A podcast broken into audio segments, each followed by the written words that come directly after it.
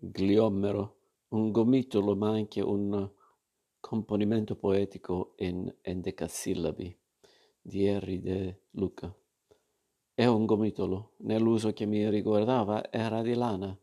Mamma sferruzzava per farne maglioni. Non si usava comprarli già fatti.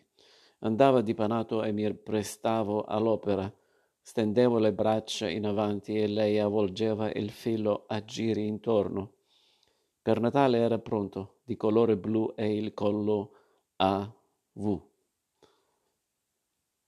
Ho poi saputo che o gliomero è anche un componimento poetico in endecasillabi tra le prime opere letterarie in napoletano. Era detto a voce e aveva uno scopo celebrativo con ironia compresa. Jacopo Sannazzaro ne compose. Gliomero era pure un, una faccenda intricata per la quale mia nonna era richiesta del suo parere. Pespiccia o gliomero. A pesca. Sulla barca ai meno pratici capitava di imbrogliare il filo della lenza.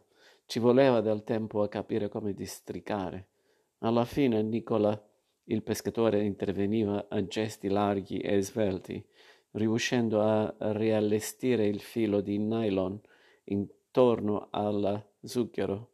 Partiva dai due capi e scioglieva nodo per nodo. Mi sembrava un gioco di prestigio, come fare sparire lo gliomero in poche mosse. Mi mancava e mi manca il colpo d'occhio per sciogliere i garbugli. Quando ci metto mano Sarò vogliano peggio.